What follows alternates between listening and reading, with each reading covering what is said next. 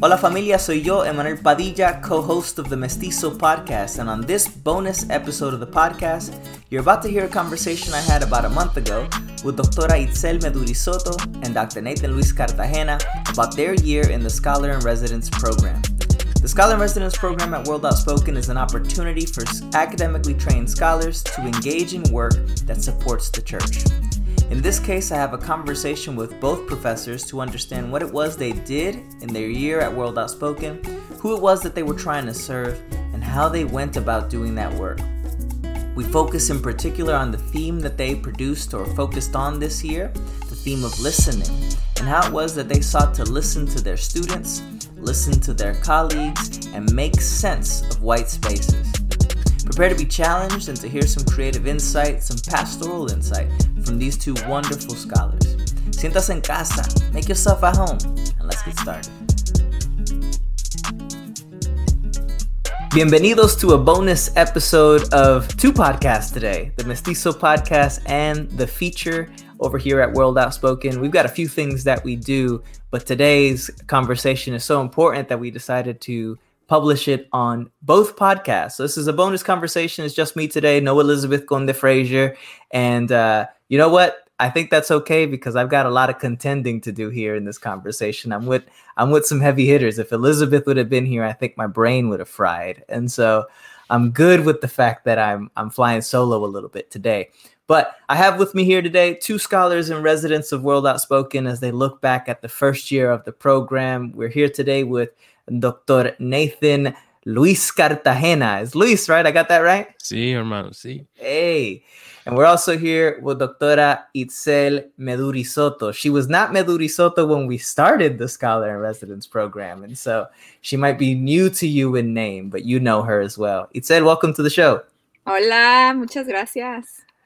Y'all have been on the podcast before with me, so there's not a ton that I need to introduce you to. But I do have a question. You both are also working at universities, and it's always fun to ask professors about the the craziest things that students did at, as they wrapped up the year, right? Uh, so I'm curious, right? Was there a paper, something crazy written in a paper that you were like, what were they doing or thinking? Or maybe a grading situation that you're like, oh my gosh, what was the wildest thing that happened as you concluded your your school year this year? Itzel, uh, we'll start with you, Itzel. Well, a lot of wild things. I'm trying to pick one. Um, a lot of burnt out. So, in requesting like five or six page essays, for example, I get a one pager. but I think on the positive note, uh, getting uh, gifts from students, I got um, chocolate, uh, cat socks, and a Starbucks gift card because students know that I like chocolate, that I like coffee, and that I like cats. so that was a pleasant surprise. Cat socks? Yes, yes. They're, as they're in, wonderful. Like as in socks, socks with, for your cat, or or nope. socks for you that have cats on it. Exactly. So human socks with, with, with cats on them. For a split second, I legitimately thought that they gave you socks for your cat, and I was like, "A, no cat is gonna keep socks on them," and B, we're in Los Angeles. What cat needs socks in Los Angeles? So I was very confused. That would be cute, though. I'll consider that.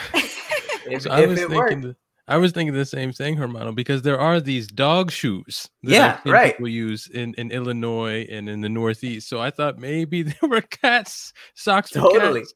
I was hundred percent convinced. Some some like super LA student was like, "Yo, we got this is what we gonna do. We gonna get socks for the Doctora Meduri Soto's cat." that that that would have been great, but this gift was was pretty amazing. It was very thoughtful. That is very thoughtful. Wow, praise God for for thoughtful students. Yes, indeed. Eh, Dr. Cartagena, what about you? so the the the students like uh, like Hermanita was was saying about hers, uh, they were so tired.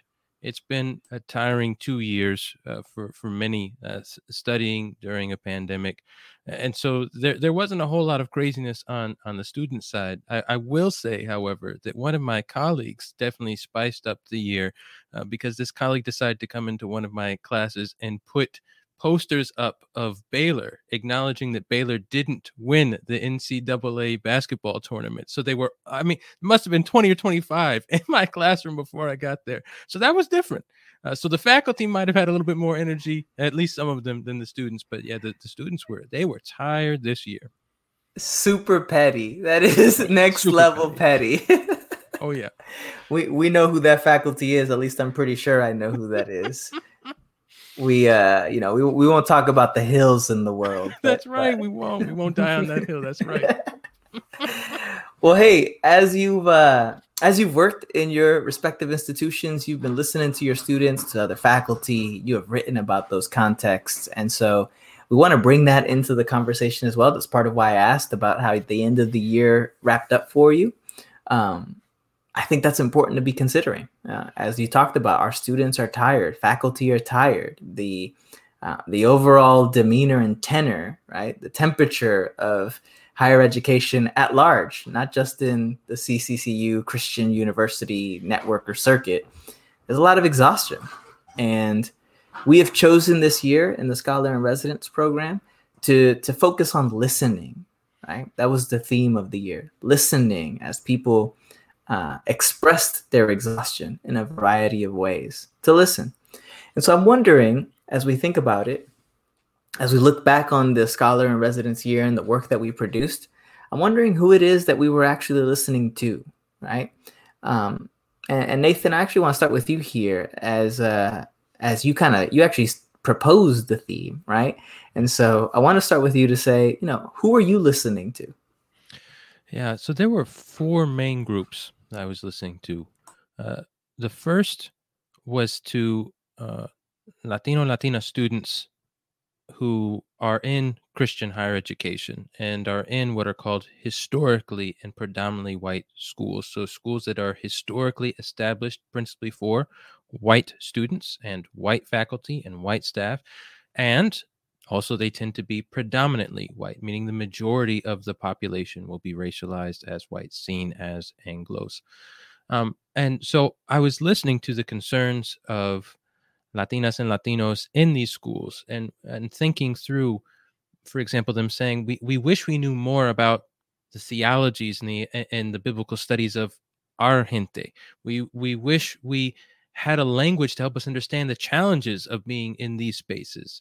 Uh, and so you'll think of the second piece that I wrote where I was talking, uh, we ended up calling it No Context, No Gospel. That was one way of, uh, of me offering to those who, like me, went into historically and predominantly white institution, not knowing much about the, the histories of, uh, of Latinx theology and biblical studies, and offering one piece to help to give some important names and uh, some important ideas about con- um, how people like C. René Padilla or um, Elsa Tamez have talked about the significance of contextual theology and did important work in uh, New Testament theology and also in, in, in systematic theology.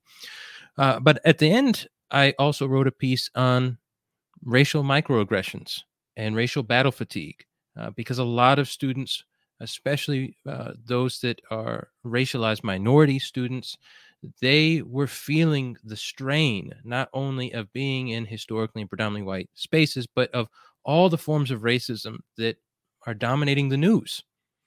And, and so I wanted them to have a language uh, because that was one of the things I wish I had when when I was in school. So so one was was students. The second was faculty. Um, often faculty that are in the schools that, that Hermana Itzel and I are in, um, they also are looking for more insight into traditions from the people that they're from. They're looking for language. And, and in particular, one of the pieces I wrote was about the temptation to silence. And so they're looking for uh, uh, somebody that can describe what it's like to be inside these institutions and to feel the institutional pressure to sell out, to be quiet about the problems that are present don't support the students. Don't vocalize the ways that you are exploited or oppressed or treated unjustly. And their pressures are tremendous and they're they're of course frequently connected to your ability to stay in an institution your ability to receive something like tenure. So i wanted to give voice to to to that. Um, then a third group that i had in mind um, were those who are interested in multiracial solidarity and especially are interested in in black brown solidarity. Now, here I'm thinking about Black, especially in terms of those who are not part of, of the Latinx community. I'm thinking about, for example, African Americans or Afro Caribbean uh, persons that aren't uh, uh, aren't going to identify as, Latinx, and then those who are going to identify as Latinx. So, one of the things that um, I did was engage. Uh, Doctora Wilda Gafney, who's an Old Testament scholar, and she's written on Song of Song and the presence of anti-black interpretations of, of Song of Song. And so I wanted to engage an African American sister and to think with her. And then we end up getting quite quite the response. A lot of people were supportive, and then there were some people that were not supportive and were challenging uh, the, the first piece we wrote. And so I, I wrote a second piece. And one of the things that I thought was really important there is I addressed what I saw was this gross erasure of her voice in my first piece. So a lot of people were acting as if I wasn't engaging uh, Dr. Gafney, but was you know, flying on my own uh, with my interpretation of Song of Song. So the second piece uh, was my effort to maintain solidarity in in the face of, of practices of erasure. And then and the last thing I'll say is, uh, I wanted to give voice to those who care deeply about Scripture and are trying to think through how to have contextual hermeneutics for their experiences. And so, uh, really, in all of my pieces, you'll see my efforts to engage scripture in light of particular circumstances, particular settings, um, because I, I, think that for many of us, um, the in these historically white spaces, whether they be schools or even in churches that are near the schools, uh, we feel like nobody's talking to us in our particular settings, and nobody's helping us apply the scriptures to where we are. So those were the four groups I, I was listening to. What? You're telling me that World Outspoken published articles that dealt with the Bible directly? that focused on scripture? No way. Who would have thought? Who would have thought? I, I want to go back to a line before before we uh, we ask said who she was listening to. I want to go back to a line that I that I thought was really interesting. You talked about in that first group the Latino students who who were in these Latina students, Latino students who were in these uh, predominantly white organizations, whether they be churches or, or institutions of higher learning. Um, you you use that kind of off quoted. We get it all the time at World Outspoken in emails, messages, DMs, everything. Right? I want to know the the theology, the writing, the scholars, my own. Pe- I don't know my own people. Yeah. And um, you know, I was talking about this yesterday with Emily. Shout out to Emily Alexander, managing editor at World Outspoken. Uh, I was talking to her yesterday, I've been thinking a lot about the ways that the kind of social media algorithm works mm-hmm. because it strikes me that there's a kind of book list that has turned into a syllabus. You know what I mean by that? Yep. Everyone is reading and and let me before I before I proceed in my comments here, let me just say I am not critiquing the books on this book list. I think they're important texts, okay? But everyone's reading, you know, Jesus and John Wayne, The Making of Biblical Womanhood, right? Um, Jemar Tisby's Color of Compromise. Those are essential books in terms of their historical record that they provide. But one of the things that I do think is a problem about taking this book list and turning it into a syllabus, right, is that during the history that these books record, during the exact periods that they're covering, there was an alternative church doing alternative things, right? There was a church otherwise. And uh, that article that you raised, right, no context, no gospel, mm-hmm. is pulling from one of those alternative voices, right? Rene Padilla. And I think that that's important to say that part of what we're doing at World Outspoken, given the name of our organization, is imagining the world otherwise, right? Mm-hmm. And is is pulling from the the traditions that are unknown to translate back out to say, hey, here's from from a tradition, from a vo- voice. Dr. Gafney is another one that you raised. Here's a voice that you don't know that has been saying what you've been aching to hear for a long time. And here's how that voice needs to be heard now. It's just a difference, right? Uh, I'm a little worried when we think about, you know, the book list turning into a syllabus. I'm worried about the ways that misses these other voices. All right. Can that, I add one thing to that point? Go ahead. So, uh, uh, one thing, and that is that most of those book lists don't have a single Latina Latino author. Right? You're not even finding Justos Mañana on the book list. Uh, and so even even texts that are seen as helpful and um, by allies in efforts to promote the kingdom of God across racialized lines typically engage in erasure of the Latinoa experience. Yeah. Um, and, and I and I think particularly um, of how how much richer, for example, uh, Kristin Du Mez's Jesus and John Wayne would be if the reflections on, say, Reagan's interventionism in Latin America were a part of it. Because part of the idea of what it is to be a good soldier is to be going and fighting against people in Nicaragua, for example. Uh, Right. so it could have been richer.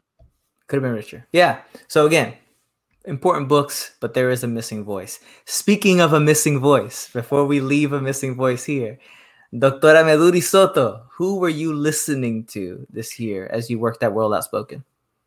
Well, before I answer your question, I want to say thank you, Hermano Nathan. Thank you for the ways in which you have listened, and thank you for proposing this theme, which is very, very important. Um, listening is is not always easy, and it takes a lot of intentionality. And I have to say that this semester in particular, and I know that academics sometimes we tend to think of time in terms of semesters. Mm. it was uh, very difficult, very painful. Um, I was tired, I was exhausted. And so listening in times of, of a lot of pain and exhaustion can be even harder, right? Mhm. And so I was I was glad for the work here at World Outspoken for the opportunity to be an intentional listener. Um, and and, and who did I listen to? Well, um, I listened to the Latino multilingual community, right? I listen to to their pain, to those who have um, believed to be linguistically deficient in, in both English and Spanish, right? Um, I, I, I listened to to their stories. I listen to women as well, uh, specifically those women uh, suffering through through losses, um, miscarriages. Um, I I ended up listening to other groups that I didn't think I was going to listen to, that I hadn't considered necessarily. I listened to um, students, and I mean, as a professor, I I I listen to students, right? But really putting their voices at the forefront at the work of the work that I'm doing here at World Outspoken was uh, really important through student student writer submission and specifically with my um, heritage speakers class which is a class made up of latinos predominantly latino students which doesn't isn't always the norm at uh, pwis right? Predominantly white institutions. And so just having the opportunity to inhabit that space and to really empower my students my latino students who came from uh, communities where uh, they were perceived as as less than right? And so i recently heard something um, I, that said everyone has a voice but not everyone is heard. And that's true right? We tend to frame people as voiceless but that's not true right? We all have a voice that god has given us. The problem is that we don't always listen to those voices right? We create hierarchies as to who we should listen to which voices are more important um, and so just empowering students like your voice is important right? Centering their voices not only in the classroom but uh, by them being able to to submit their their papers to world outspoken and having those stories that they're so familiar with and make up part of such a crucial part of who they are um, be acknowledged by others that is incredibly empowering. Uh, so i had the opportunity to to work with students in that way. Real quick before we go on, I do want to give Yes. a shout out to those Biola students who s- did some submissions. I read them, Nathan. Those students hit home runs. I mean, it was amazing. Mm. Uh, it was a really competitive pool of submitted Mhm. papers from all over. Uh, PhD students, undergrad students, grad students. It was it was wild. The Biola students showed out, and I do want to say one other thing about those Biola students because uh, I just it's important to name. I went uh, via Zoom to class and Yes, talked to them uh, about what they were planning on doing, writing these submissions to potentially publish an essay with World Outspoken, and Doctora Meduri Soto is one crazy good teacher, y'all. Because I showed up to this class and these students were talking Spanish so well. I'm a fluent speaker. And I was like, no, yo me voy callar. I'm not going to talk in, in Spanish here. What if I mess up? These students are going to hear me all stuttering here. No, no, no. I'm out. I'm out. I went straight English for an entire class. no way am I talking in Spanish. So, so shout out to, to credit to you for the skill that the students demonstrated.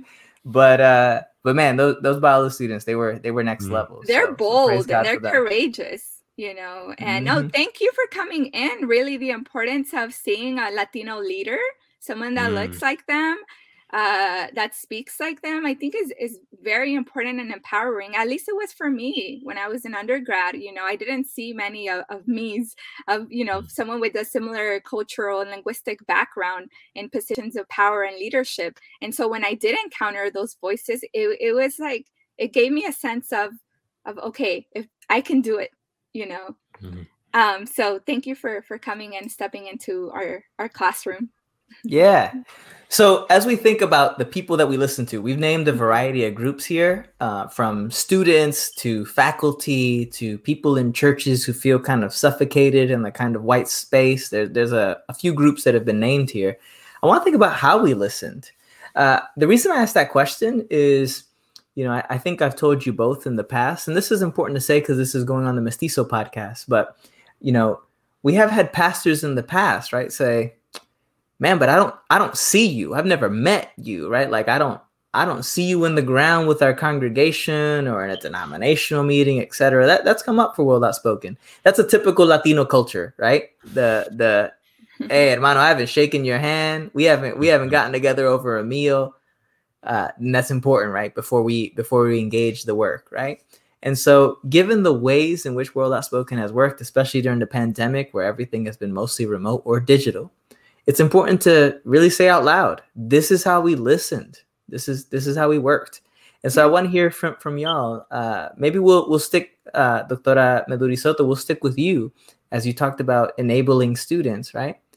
How did you listen? Yeah. Yeah i i want to add one more group and it's the voices of children hmm. right that i i hadn't thought about I mean, I, I am a mother of a soon to be 16 year old, but I think oftentimes we tend to oppress those voices on the basis mm. of, you know, they're immature, they haven't really lived. And I think that's wrong. Um, and so really leaning into those voices, they're full of wisdom, right? um, was important. I mean, I just recently participated in the Summit for Bread for the World on behalf of World Outspoken. And in our group, so we visited several Congress members' offices. In our group was a 14 year old girl hmm. who went in there and shared her story boldly. I mean, I was amazed right? Mm. But I think part of us sometimes we tend to think that children's voices are not really important. Like let the adults speak, right? Um, and, and again, I think that's that's a wrong approach. Um, listening to another young woman, uh, a young adult, a 19 year old, um, we had a conversation about why is it that a lot of young people are walking away from the church, hmm. right? Not not even entering a foot in the church. And so instead of coming in with my own assumptions and prejudices or, or being combative, I just listen. And I learned a lot from that conversation. And I think, I mean, honestly, frankly, I am. People thought I was going to be a lawyer when I grew up because I was always like debating people. right? Um, and I'm not saying debate is not good. It, it often brings about like important critical conversations. But for me, listening looked more like not engaging for the purpose of debating, mm-hmm. but engaging compassionately for the purpose of understanding and learning. Right? That that's just where where I was in my in my listening journey. And so doing a lot of listening and not a lot of talking um, asking a lot of questions as well. And, and it's important to say there was some mm-hmm. direct contact there, right? Through the Bread for the World Summit, you had direct contact with people beyond the walls of World Outspoken or even your classroom. Right. I think that's important to say too, right? That there was a kind of engagement outside of that that wasn't uh, framed as debate, uh, debate or combat, right? It was it was for the purpose of learning. Right, exactly. So that's what um, I, I, try to engage in, in the listening act in, in, that way, just asking a lot of questions. Again, sometimes we we don't we don't always ask questions for the purpose of really learning or understanding, but with the intention of reacting. And I think that that's a wrong approach, and one that I have I have engaged in. So for me, it was a matter of being intentional about really just standing back and listening and learning and not always reacting or giving even my feedback or opinion. Dr. Cartagena, what about you? So I wanted to spend a lot of this year practicing what psychologists will call attunement.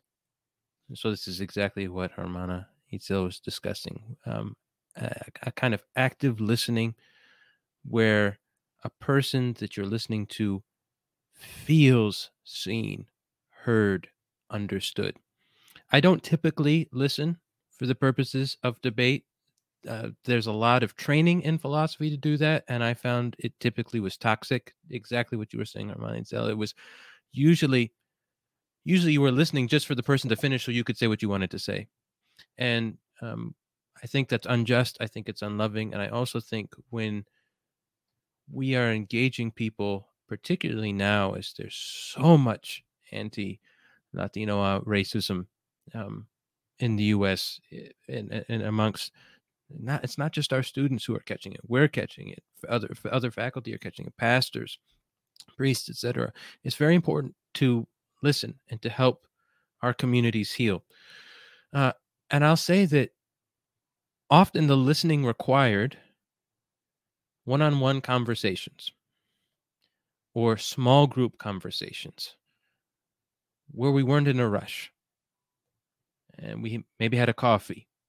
Um, this is connected to um, the temptation to silence. What is it to sit in a park and to listen and to talk about the actual temptations that we face? Uh, and I found it important too to to break outside of the speech patterns that are acceptable in these historically white and predominantly white spaces and really use the language we need to say these things are problems. These practices measures etc are actually inflicting pain. And it was important to make sure that we helped one another bluntly not feel crazy because there's so much gaslighting that goes on. So pretending that something is uh, not what it is, um, and that oh you're making it up, you're imagining something's there. So yeah, you have to you have to resist that. But also there are constant temptations to embrace delusions, things that you know aren't right, but if you embrace them, okay, there'll be there'll be less confrontation. Um, and that's even true for ab- abuse victims. In fact, that's that's consistently what abuse victims face. These pressures to, uh, you know, just just get over it. Couldn't you quickly forgive and forget, et cetera, et cetera. These kinds of things. Um, so I want to say that one of the most important things I did, and it was hard, but it I, I tried to set the tone with the first piece I, I wrote, where I was thinking about the God who listens, the God who hears, I'm thinking about how God doesn't only hear the cries of Israel when when Israel's in in Egypt, but also is hearing Hagar. And I thought, okay, I want to I want to enter people's sufferings because usually those were the conversations. There were conversations full of sorrow and pain. And I think that's exactly what Christ does. And I think it, it it's an important way of being Christ-like, but it is hard. And so eh, I found one of the reasons it was important for me to write these pieces after I listened is I had to work through a lot of what we were sharing. Um, because if I didn't, it's very easy to be overwhelmed by it. I want to add something to this that neither of you have said here, and that's okay, but I think it was part of our strategy as we went through. And I think it's important for for listeners of our podcast to know one of the things that both of you did that I really appreciated, and some of our, you know, the people who made social media designs for us also were conscientious of this, is we didn't listen to the stories of people so that we can fuel our content tank to, you know, exploit their story for content, right? Or or you know use their story as a kind of token to say oh look look look i've got the pulse on latinidad we, we were very careful in the images we chose in the in the ways that we synthesized and told the stories the names we included etc because you know no critique to our our fellow uh, content producing organizations but that is a really easy temptation to slip into right? To to make use of the stories instead of tell them for the flourishing of the people in them right? Mm-hmm. um, that that to me is is is of great concern and it's something that we worked hard to to be careful about in the in the ways that we told stories. And one of the ways just so people know kind of practically one of the ways that i think both of you and world outspoken in general was careful in doing this is that a lot of times the stories were infleshed into your personal life right? You were bodily present for the stories told right? And uh and i think that that's important right? There the the way that you avoid tokenizing a story is making sure that you were present and experienced the trauma with the people right? This is the scholar in residence aspect of this right? This is the the residency part that the stories included and impacted you too. I'm not sure if either of you want to add to that. I think that that's an important thing to discuss and think about. Yeah i think what hermano nathan pointed out about the the listening listening patterns that we've learned from t- traditions that are not ours, right? Especially in academia, is very important. So usually we're told don't insert yourself or your community stories in this discourse, right? Well, why not? we're told be succinct, right? Be emotionless. Why? Right? That that's not how we function as Latinos, right? Or even um, when a student you know wanted to talk to me about something um, more personal or just wanted me to listen to their stories did it have to be in my office and with a huge desk in between? Or could we mm-hmm. just go out to heritage cafe and and have a, a nice cafe con leche right and have a conversation that way? So i think it's important to acknowledge how as as latinos we have our own patterns of listening and understanding our stories and i think we should embrace those. Mm-hmm. yeah especially the cafe con leche piece nathan i want to let you go as well but i, I want to say something about this because i heard about this recently. Uh, i won't say the organization we don't need to but I know of an organization where they're asking Latinos to come forward with their stories because the organization is trying to improve right? Mm-hmm. And this is what I'm talking about. They're like mining our people for stories in a way that only inflicts pain on the storyteller, right? It's a kind of abstracted mining and extraction of the story. And I think that's super dangerous. Uh, it's super dangerous. It's painful. I'm not sure that it's redemptive. In fact, I'd say that it's not.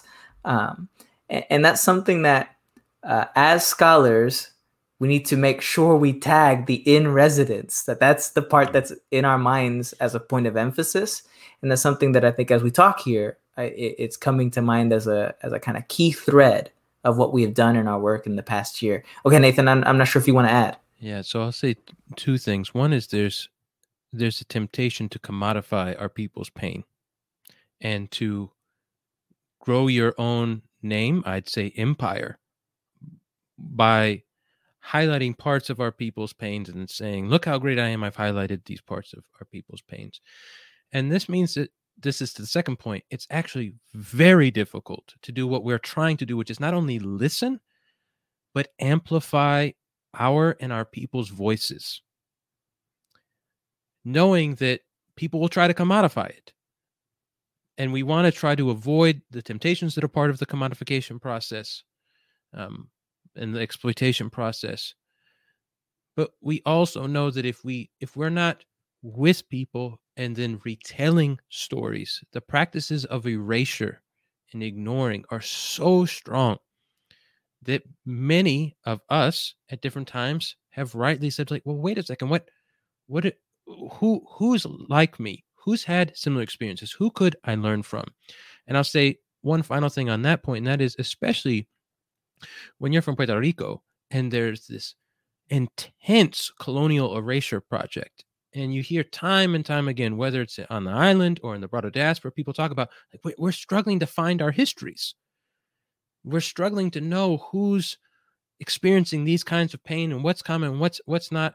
That's not because of a certain kind of commodification that's because of an active game of erasure. So now if we're going to to share those stories in ways that they haven't been shared we want to amplify we don't want to distort uh, but again we still have to resist this this commodification process and i think that's one of the reasons why it was very important for me to be a scholar in residence for a group committed to latinos and latinas not exclusively but especially um, so that I, I wasn't, for example, talking to Anglos who just want to be able to feel like, okay, we're doing a better job because look, I listen to Latinos and Latinas once in a, once in a while.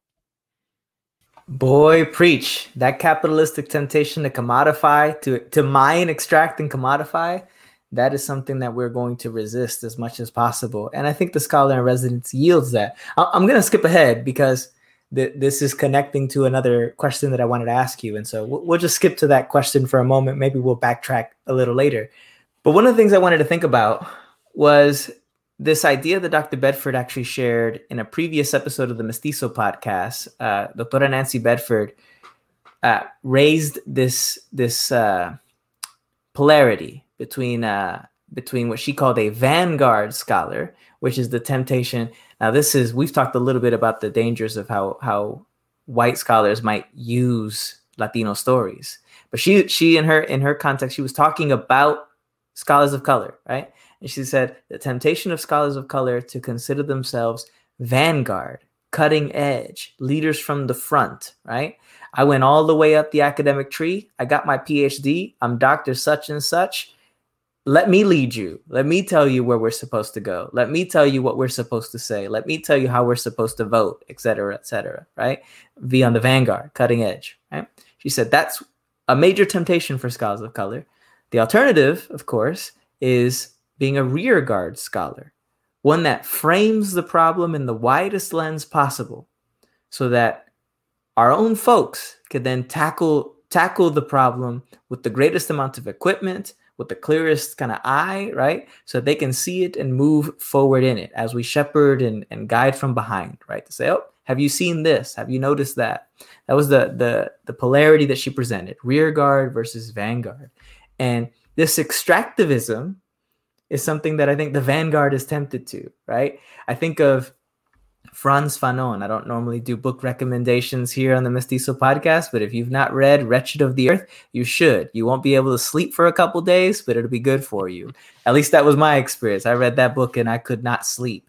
But one of the things that he criticizes in that book, he criticizes what he calls colonized scholars. These are scholars, African scholars, he's criticizing, right?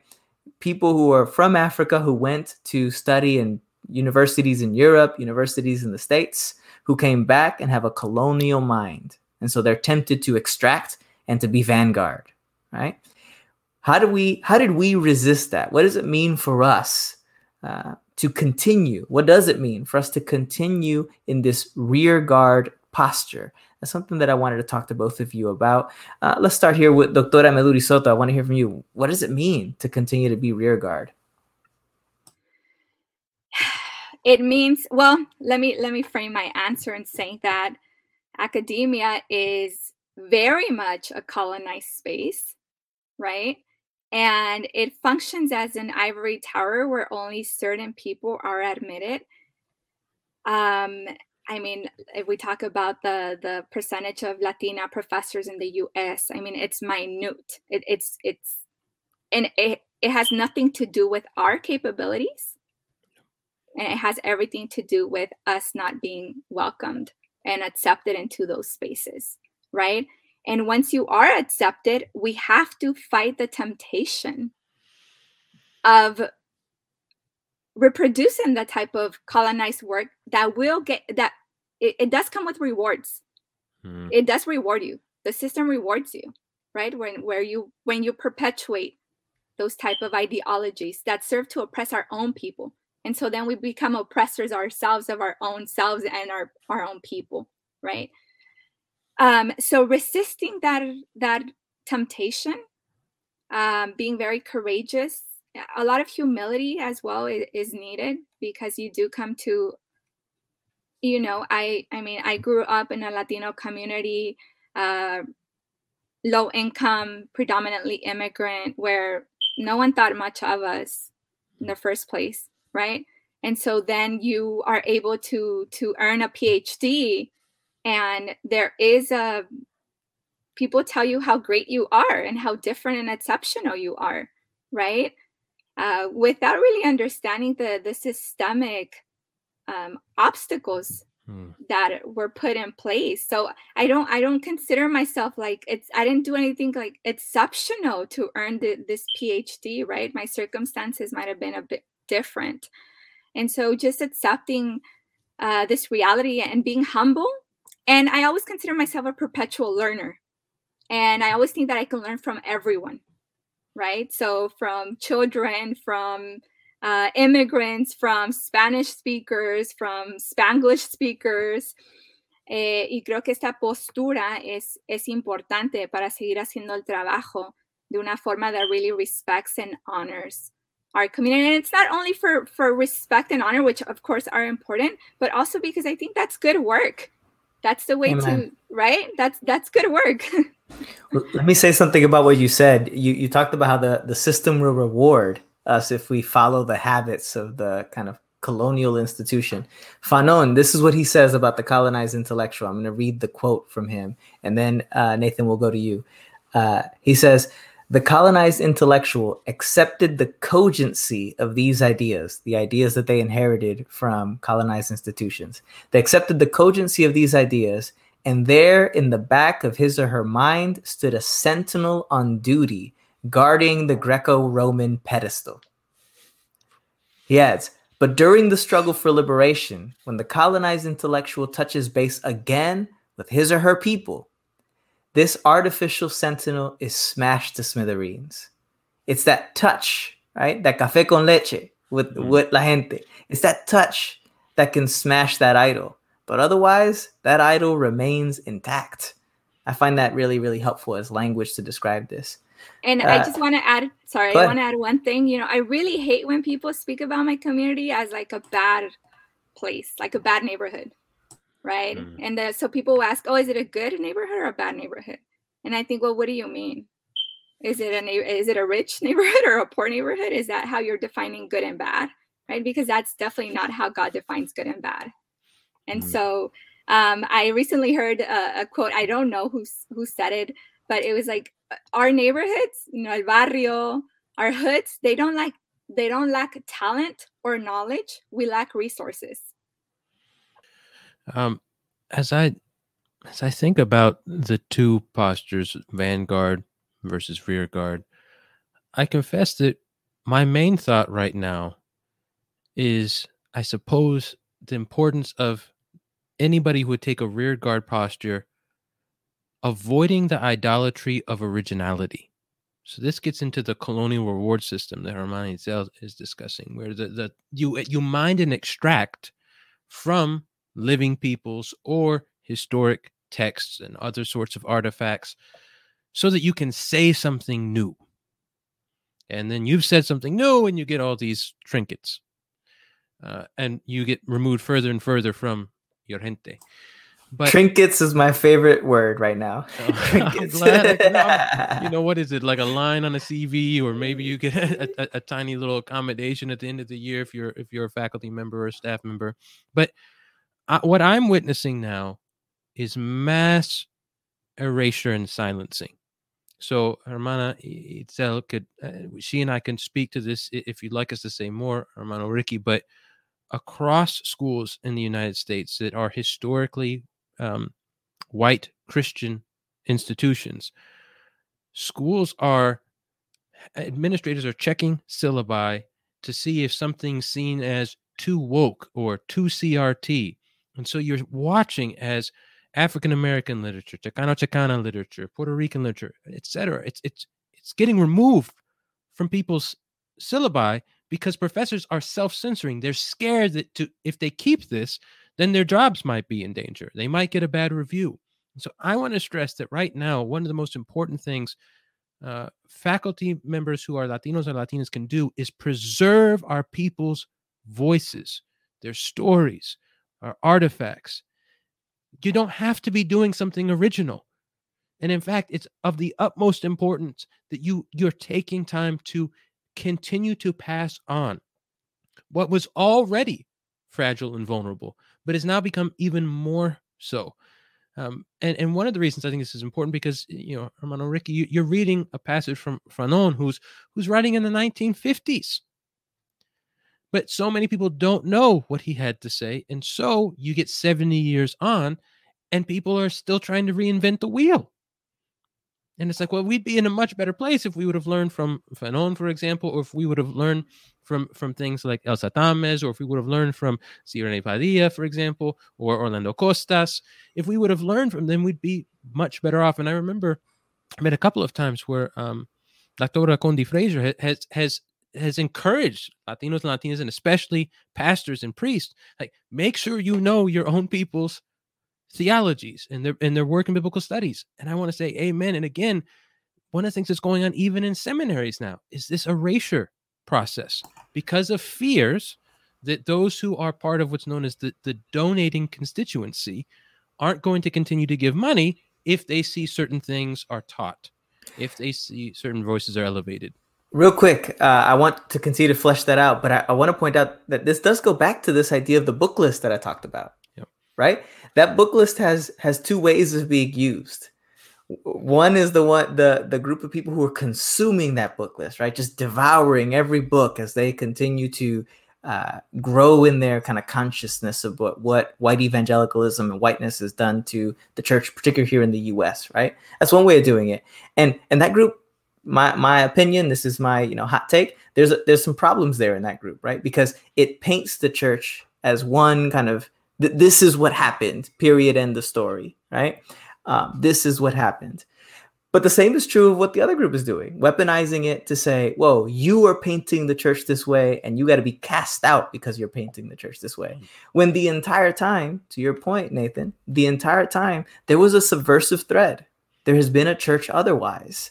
There's been a church with its own sort of problems, no doubt, mm-hmm but a church otherwise. And and the names that you mentioned, man, may we say their names often, right? The names of Rene Padilla, Orlando Costas, uh, Isasi Diaz, and others who who who were in those times, right? During the same kind of historical periods, 50s, 60s, 70s, doing hard work, right? And and it's threatening to some in both cases, right? But what I worry about, I worry about the first group saying we need to tear it all down and start over, as if there isn't a legacy from which we can build, a rich legacy from which we can build. And I'm worried about the other group saying we need to hold some kind, the Greco-Roman sentinel, right? To go back to Frantz Fanon, we need to protect the idol before it gets smashed to smithereens. I think in both groups there's a, a kind of toxicity. I don't know if y'all want to say more. Yeah, I think the inclusion of those voices in our curriculum is perceived as impure, as too political, right? As if as if the canon as envisioned was apolitical or or somehow more pure.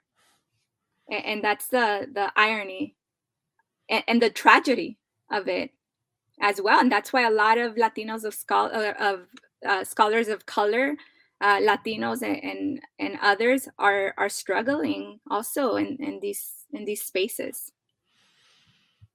Yeah, I I think uh, Hermana of your discussion about the importance of listening to to children, and I was thinking about how Jesus says, you know, let the children come to me, and he curses those who would keep the children away. And and it's it's not that he's so much arguing for childlike faith as some like to imagine, but he's he he knows that children are marginalized people in in first century um, Jewish circles, and, and I think about how there are similar ways of a kind of paternalism, what you described before, where it's like, no, let's create a hierarchy, and, and Latinos and Latinas, you're way down on, on, the bottom. And so, yes, to insert you is seen to to do something that's impure and, and, often seen as rash and foolish. Well, no, no, no. They, they, clearly wouldn't have great ideas for us to hear, and this is not what our students need. And people think that, that you're just trying to do something politically correct, whereas what, one of the things you're getting at, Hermano Ricky, is no, no, no. We're trying to help you hear the whole of the church. And so I'd say I'd, I'd, I'd add one more point to that, and that is we have to ask: Do we really believe that God, through the power of the Spirit, has called people to be teachers, preachers, and evangelists for the church in different racialized communities? If so, one of the things we want to do is continue to listen to those teachers, preachers, and evangelists from these different communities and say, what do you have to teach us? And this is one of the reasons why I, I, I tried to offer at least a couple examples of um, multiracial listening and solidarity with with Dr. Gafney. Uh, and I, I, I think that those who will discourage that kind of work are dis- uh, they are running up against both the kingdom of God and the kind of church that the Spirit is cultivating. Amen. I want to read one more Fanon quote because now all of a sudden y'all got me in a Fanon mood. But uh, he says this later in the book. He says, though historically limited, the fact remains that the actions of the colonized intellectual do much to support and justify the actions of the politicians. He, sa- he goes on, it is true the attitude of the colonized intellectual sometimes takes on the aspect of a cult or a religion. Those are biting comments of what it means uh, for, for us as scholars. We have to have courage. We have to have courage in this moment. And I want to thank you both for the courage that you displayed this year, for the spirit filled, spirit empowered, spirit comforted, right? Courage that you displayed. It's the kind of boldness that the disciples displayed after being whipped by the empire, right? It's the kind of boldness that they prayed to have more of as soon as they got out of that jail. They said, Give me more of that boldness, Lord. It's one of my favorite passages in the Bible. I'm convinced that those disciples were half Puerto Rican. But uh, there are there are three things that I want to want to say here as I wrap up. One is to thank thank you um, for the efforts that you've invested this year at World Outspoken to listen and to elevate, amplify the stories that have not been heard yet, to remind people that there is a tradition otherwise, right? That there, that there always has been a tradition otherwise that they can pull and find roots in. And then number two, I want to give people that are scholars some some quick steps, right, to do the same, to kind of replicate some of the things that that we've done in this year. Um, I'm pulling these steps again from from my guy Fanon. Uh, so so not making these up, talking about uh, to to go back to Nathan's point, I'm not doing anything original here. Okay, so so number one, Fanon says, hey, use the tools that have been uh, given to you in these intellectual spaces. We might say the master's tools, right? But immediately after saying that, Fanon says, whoa, whoa, whoa, whoa, whoa, before you go using the master's tools right away, the, the second step is perhaps a kind of preceding step to the first. You have to go back, he says, to those memories that you have of connection with your people and you have to find trace your way to reconnect to the people again right? So it's not just memory it's remember how you connected to them previously and work out so that you have a real connection to them again right? And then finally after being kind of reintegrated the uh, he invites the intellectual to sit in the mystery of watching non-intellectuals work sit in the mystery of seeing how their minds work through a problem, how they face la lucha, right? Sit in mm-hmm. that. And then you can kind of echo from them what you have learned. Those are the three steps that I think you both have embodied.